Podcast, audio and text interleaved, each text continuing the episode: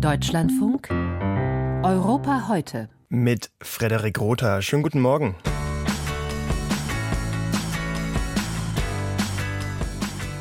Wie jeden Freitag blicken wir auch heute auf den Krieg in der Ukraine, aber wir schalten dazu nicht, wie sonst, immer nach Kiew, sondern nach Odessa. Dazu gleich mehr. Die größte Demo aller Zeiten, die haben die niederländischen Landwirte für das Wochenende angekündigt. Wir beleuchten, warum sie auf die Straße gehen. Und wir schauen nach Genf. Die Menschen in der Schweizer Stadt, die stimmen jetzt darüber ab, ob die kommerzielle Plakatwerbung aus dem Stadtbild verbannt werden soll.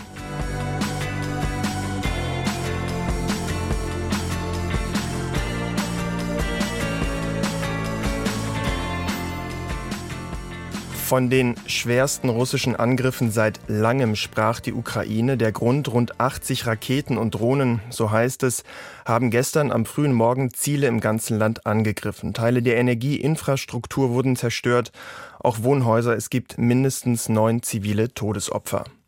Auch Ivan Hajvanovic, der Kiewer Journalist, der uns regelmäßig zugeschaltet ist, erlebte die Angriffe gestern mit und er meldete sich daraufhin per WhatsApp. In der Nacht gab es äh, mehr Einschläge und äh, gerade heute um 6 Uhr, gegen 6 Uhr, habe ich wegen Explosionen erwacht. Ja, das war ziemlich laut, so laut, dass sogar die, die Scheiben im Fenster geschüttelt haben. Aber jetzt ist alles ruhig und in Ordnung. Es gibt sogar Strom, Wasser, alles andere. Ivan Halvanovic, er ist zu einer bekannten Stimme in Europa geworden, denn in Europa heute geworden, denn seit rund einem Jahr sprechen wir jeden Freitag mit ihm.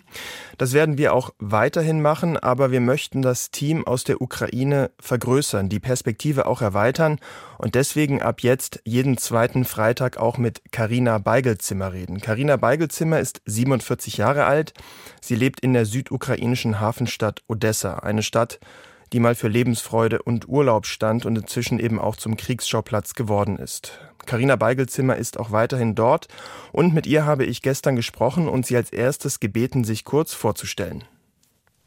Ich heiße Karina Beigelzimmer, ich bin Journalistin. Ich habe viele Jahre als Leiterin des Nachrichtenbüros der ukrainischen Medienholding in Odessa gearbeitet. Dann war ich äh, Chefredakteurin einer Zeitschrift. Seit 2017 bin ich freiberufliche Journalistin. Aber ich bin nicht nur Journalistin, ich bin auch Lehrerin. Ich habe Germanistik in Odessa studiert und arbeite schon seit vielen Jahren als Lehrerin in der Schule mit dem Schwerpunkt Deutsch als Fremdsprache.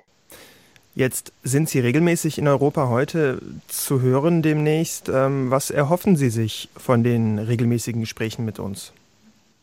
Ich hoffe sehr, den Menschen in Deutschland über die Lage in der Ukraine zu erzählen, über einfache Menschen, über Schicksale der Menschen, über unseren Alltag, über unsere wunderschöne Region, über Odessa. Ich komme aus Odessa und Odessa ist eine wunderschöne Stadt. Man sagt in der Ukraine, Kiew ist das Herz des Landes, aber Odessa ist seine Seele. Und für mich ist es wirklich die schönste Stadt der Welt, auch jetzt, wenn die Strände vermint sind und wenn wir immer wieder diesen Luftalarm hören oder ähm, wenn eine Explosion erschreckt. Trotzdem ist das die schönste Stadt. Und vor dem Krieg war Odessa mit fast einer Million Einwohnern die drittgrößte Stadt der Ukraine.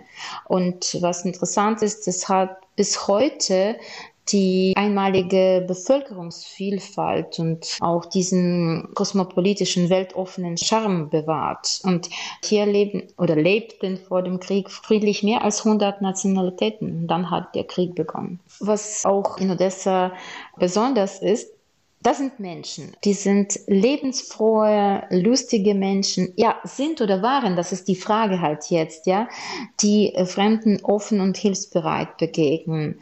Warum ich immer sage äh, waren oder warum ich immer die Vergangenheit benutze, ja, weil die Stadt sich sehr geändert hat. Ja, das wollte ich gerade in fragen. Wie Zeit. hat sich Odessa verändert im letzten Kriegsjahr?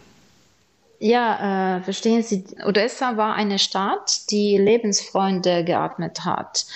Aber die Leichtigkeit ist fast weg. Am Anfang des Krieges war die Stadt äh, grau. Das Wetter war schlecht.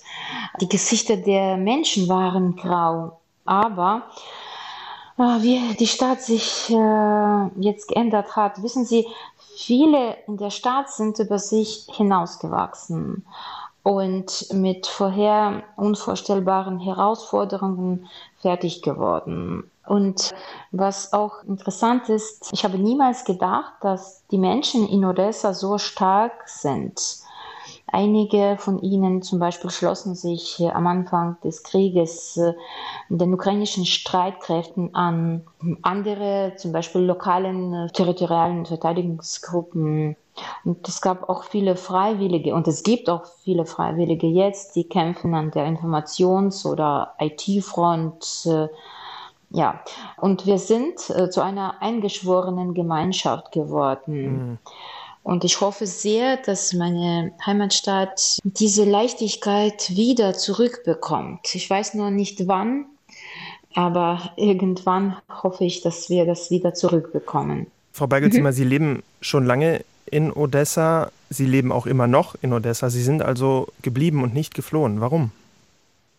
Ich lebe seit meiner Geburt in Odessa. Ja, warum ich nicht geflohen bin, äh, diese Frage stelle ich mich auch oft, aber wissen Sie, als der Krieg begonnen hat, ich fühlte mich äh, die ersten Tage nach dem Beginn des Krieges wie gelähmt. Ja, ich konnte nichts tun. Es war eine Zeit voller Angst, Verzweiflung am Anfang und mein Leben wurde plötzlich auf den Kopf gestellt und bis ich verstanden habe, wenn das alte Leben nicht mehr funktioniert, dann äh, brauche ich ein neues Leben. Aber wie soll man das Licht im Dunkeln sehen?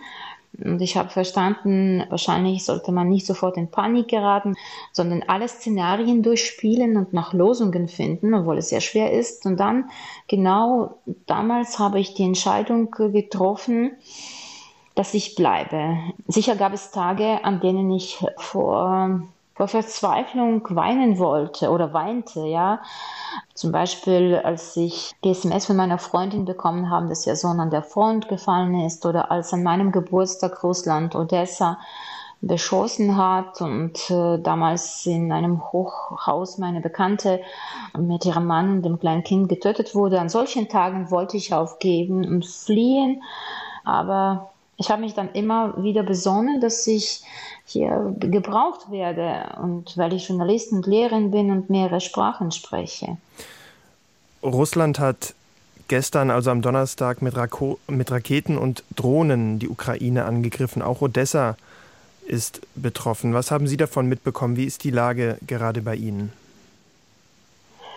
Ja, das stimmt. Ein massiver Raketenangriff auf zivile Infrastruktur hat leider für einen Stromausfall gesorgt und es gibt keinen Strom in der Stadt, nicht in der ganzen Stadt, aber sehr viele Menschen haben jetzt keinen Strom, einige haben auch kein Wasser und ja, so ist die Lage im Moment.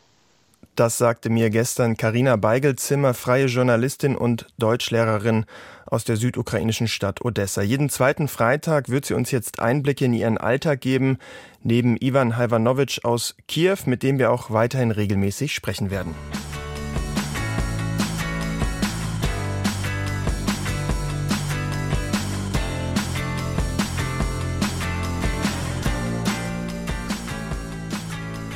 Blockierte Autobahnen, brennende Heuballen und Mist auf den Straßen, das waren die Bilder aus dem letzten Sommer, als die niederländischen Landwirte protestierten.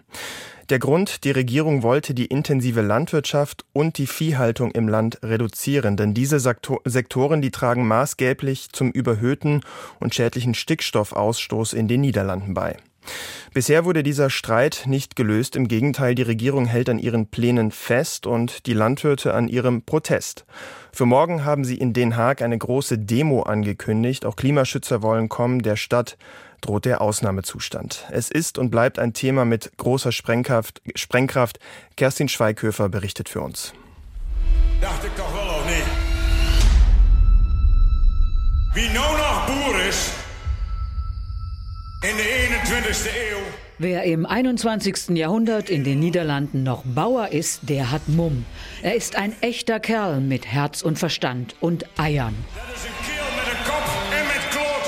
Denn, sagt dieser Landwirt in einem Video in den sozialen Medien, von allen Seiten wird der Bauer bedroht. Trotzdem ist er stolz darauf, ein Bauer zu sein.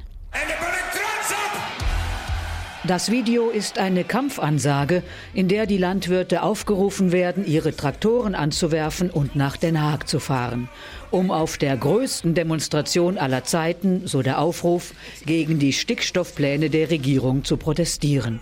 Die könnten für jeden dritten Bauern das ausbedeuten, denn der Viehbestand soll nach den Plänen der Regierung drastisch schrumpfen. Unterstützt und finanziert werden die Proteste von der Tierfutterindustrie. Hauptorganisator ist die Farmers Defense Force, eine Bauernaktionsgruppe, die als militant in Verruf geraten ist. Wir hoffen, dem ganzen Land zeigen zu können, dass wir eine andere Politik brauchen, so ihr Anführer Mark van den Ufer. In der Stickstoffkrise geht es um niederländische Naturschutzzonen. Die dort vorgeschriebenen EU-Grenzwerte für Stickstoffemissionen werden schon seit Jahrzehnten überschritten. Hauptverantwortlich ist die intensive Landwirtschaft. Durch die Gülle der Millionen Schweine und Kühe entsteht Ammoniak und gelangt an die Luft, eine schädliche Stickstoffverbindung. Sie übersäuert die Böden und lässt nur noch bestimmte Pflanzen wachsen, wie etwa Brennnesseln, erklärt Johann Vollenbruck von der Umweltschutzorganisation Mobilization for the Environment. Die Viehindustrie in den Niederlanden ist vollkommen aus dem Ruder gelaufen. Die Produkte werden ausgeführt ausgeführt. Aber Gülle und Ammoniak bleiben hier und verpesten Luft, Boden und Grundwasser. Der Schaden, den die Viehhaltung aufgrund der Ammoniakemissionen anrichtet, ist dramatisch für die Natur. Bisher konnte Den Haag das Problem vor sich herschieben. Doch ein Urteil des obersten Verwaltungsgerichts 2019 hat die Vier-Parteien-Koalition von Premierminister Mark Rutte in Zugzwang gebracht. Eine spezielle Ministerin für Natur und Stickstoff soll für eine Reduktion der Emissionen sorgen. Christiane van der Wall. Sie will nun ernst machen und 13.000 Bauern den Ausstieg finanzieren. Im äußersten Falle droht sogar Enteignung. Wir haben dafür zu sorgen, dass Natur und Landwirtschaft keine Gegenpole mehr sind. Unsere Bauern müssen extensivieren statt intensivieren, also weniger Tiere pro Hektar halten. Und manche werden auch ganz aufhören müssen. Das ist bitter, aber nötig. Und das ist super wrang. Maar tegelijkertijd is het wel nodig. Van der Waal spricht von der größten Wende in der niederländischen Agrarpolitik seit dem Zweiten Weltkrieg. Um sie herbeiführen zu können, ist sie auf die Mitarbeit der zwölf Provinzen angewiesen. Dort finden nächste Woche Wahlen statt. Umfragen zufolge können vor allem die Parteien am rechten Rand zulegen. Sie stehen hinter den Bauern, allen voran die neue Bauernbürgerbewegung BBB von Caroline van der Plass. Sie will Enteignungen verhindern und bezeichnet die Stickstoffziele als unerreichbar. Die Ziele sind gewoon unhaalbar. Die Abgeordneten der Provinzregierungen wählen auch den Senat, der bei Gesetzen das letzte Wort hat. Dort könnte die Bauernbürgerbewegung zweitgrößte Fraktion werden. Die Fronten sind verhärtet. Eine Lösung des Stickstoffproblems dürfte noch auf sich warten lassen. Und deswegen steht den Niederlanden ein großes Protestwochenende bevor. Ein Bericht war das von Kerstin Schweighöfer. Mehr zum Thema können Sie auch in den Gesichtern Europas hören. Der Titel der Sendung Viel zu viel Vieh. Morgen ab 11.05 Uhr im Deutschlandfunk.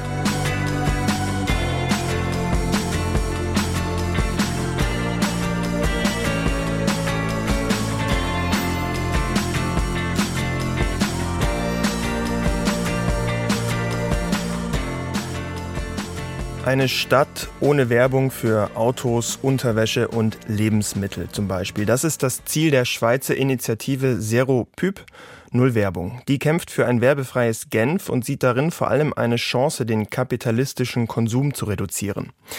Die Initiative, sie war schon fast am Ziel, denn vor gut einem Jahr stimmte das Genfer Stadtparlament dem Werbeverbot ab 2025 zu. Aber die Gegner, darunter konservative Parteien und die lokale Wirtschaft, die machten mobil. Sie sehen im Werbeverbot ein Projekt linker Ideologie und befürchten etwa, dass Genf Millionen an Werbeeinnahmen verliert. Deswegen haben die Gegner einen verbindlichen Volksentscheid angestrengt und zudem kommt es jetzt am Sonntag. Katrin Hondel in Genf. Werbung ist in Genf natürlich auch überall allgegenwärtig wie in vielen großen Städten. Sollte es zum Verbot kommen, heißt das dann, dass wir hier bald eine völlig werbefreie Stadt haben? Naja, nicht ganz, aber fast, würde ich mal sagen. Also kommerzielle Plakat- und Bildschirmwerbung, die soll tatsächlich komplett aus dem Genfer Stadtbild verschwinden. Und zwar wirklich überall da, wo sie öffentlich zu sehen ist, also auch auf privaten Grundstücken. Was aber bleiben soll, ist Werbung für Kultur, Sport und Bildungsangebote und in diesen Bereichen dann auch kommerzielles Sponsoring, ja. Aber es ist schon ein sehr weitreichendes Verbot, würde ich sagen. Völlig verschwunden wäre Werbung äh, trotzdem nicht. Auf Straßenbahnen zum Beispiel gäbe es ja dann auch weiter ziemlich große Werbeflächen. Ja, und verschwindet kommerzielle Werbung an einem Platz, könnte sie ja woanders wieder auftauchen, denn wir haben es ja mit einem großen Geschäftszweig und Geschäftsfeld zu tun. Wohin fließen denn dann unter Umständen die Werbeausgaben, sollte es zu dem Verbot kommen? Wird darüber auch geredet? Hm, also was die Werbetreiber dann mit ihrem äh, Geld machen, das ist jetzt nicht so Thema. Aber Geld ist natürlich das Riesenthema der Gegner dieser Seropyp Null Werbung, Sie haben es schon gesagt, Initiative. Also das Argument, dass der Stadt Genf dann enorme Einnahmen wegfallen würden, ja, da sind auch ganz unterschiedliche Zahlen im Umlauf. Rund vier Millionen Franken, sagen die Befürworterinnen und Befürworter dieser Initiative. Die andere Seite behauptet, dass die Stadt zehn Millionen verlieren würde, ja. Aber letztlich geht es bei Seropyp tatsächlich ums Grundsätzliche, ja, also die Frage, wem die Stadt beziehungsweise das Stadtbild gehört. Die Seropyp-Leute, die sprechen ja von einer Befreiung der Stadt und dass Werbung letztlich mehr kostet, als sie einbringt, sagen sie auch, weil zum Beispiel Leute ja in die Verschuldung getrieben werden können oder auch krank gemacht werden können. Da gibt's ja jede Menge Studien. Und es wird auch immer wieder auf Städte im Ausland verwiesen, wo es so ein Werbeverbot schon gibt. Grenoble in Frankreich zum Beispiel, da sagt der grüne Bürgermeister, der wird hier auch in den Genfer Zeitungen zitiert, äh, die werbefreie Stadt, das sei sowas, ja, wie wenn man heftig Zahnschmerzen gehabt hat und die dann plötzlich aufhören, ja. Und dieses Werbeverbot hat ja nun auch, Sie haben es gesagt, die äh, linke Mehrheit im Stadtparlament äh, überzeugt, ja. Die haben äh, aber die wirtschaftsliberalen Gegner, die haben halt, wie das in der Schweiz immer möglich ist, dieses Referendum durchgesetzt, sodass jetzt die Genferinnen und Genfer entscheiden müssen am Sonntag. Ja, das muss man also sehen, wie das ausgeht. Diese Diskussion in Genf, die läuft ja schon seit Jahren. Wie kam das überhaupt auf die Tagesordnung? Das ist eigentlich eine ganz schöne Geschichte. Diese Initiative kam nämlich auf, als es tatsächlich schon mal für ein paar Wochen keine Plakatwerbung gab in Genf durch einen Streit über Verträge, Konzessionen und so weiter mit den Werbefirmen sind nämlich 2017 war das plötzlich alle städtischen Werbeflächen leer geblieben. Und diese weißen Flächen, die haben dann die Menschen in der Stadt zu ja, eigenen Bildern und Botschaften inspiriert. Da gab es dann also drei Wochen lang jede Menge Graffitis, Sprüche, Zeichnungen, Gemälde sogar, statt Coca-Cola, Banken oder Kosmetikwerbung. Und daraufhin haben sich dann eben verschiedene Bürgerinitiativen zusammengetan, um so eine werbefreie Stadt eben eben auch auf Dauer durchzusetzen. Es ist also eine lange Debatte, die ja jetzt am Sonntag ihr Ende finden könnte mit dem Referendum. Welchen Ausgang halten Sie für wahrscheinlich? Ma, keine Ahnung. Also ich habe mich natürlich ganz klassisch auf der Straße umgehört mit dem Mikro, aber solche Vox-Pop-Umfragen sind natürlich nicht repräsentativ. Äh, danach, also nach meinen nicht repräsentativen Straßenumfragen, steht's wohl so 50-50. Mal sehen. Also wie gesagt, am Sonntag nach der Volksabstimmung wissen wir mehr. Einschätzungen waren das von unserer Schweiz-Korrespondentin Katrin Hondel. Wir sprachen über das geplante Werbeverbot in Genf, worüber eben am Sonntag abgestimmt wird.